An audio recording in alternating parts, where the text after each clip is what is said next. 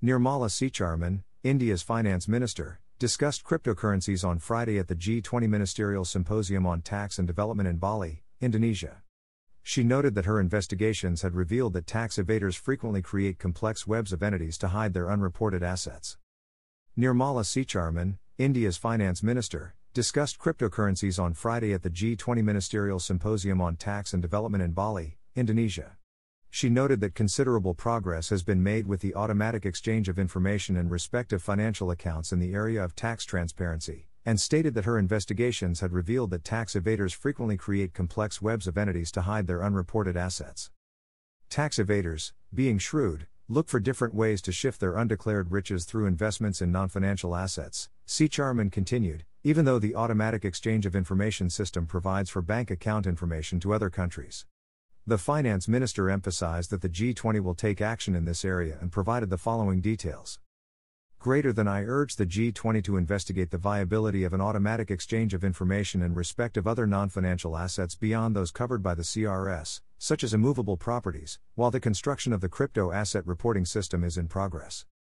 EOI, or Automatic Exchange of Information, seeks to lower international tax avoidance. EOI information standards include the Common Reporting Standard, CRS.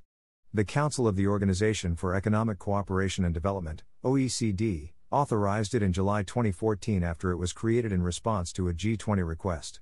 According to the OECD, the CRS requires jurisdictions to collect data from their financial institutions and automatically share it with other jurisdictions once a year. More than 100 nations have committed to exchanging bank account information under the Common Reporting Standards, the Indian Minister of Finance stated.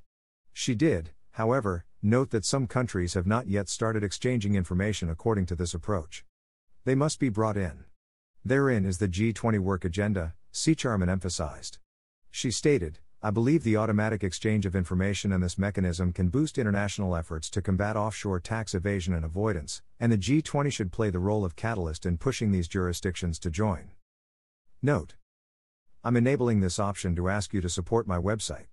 Just a small donation can help me to grow my website and you will get the best content. Your small amount makes a big difference in our journey. You can pay me by using PayPal.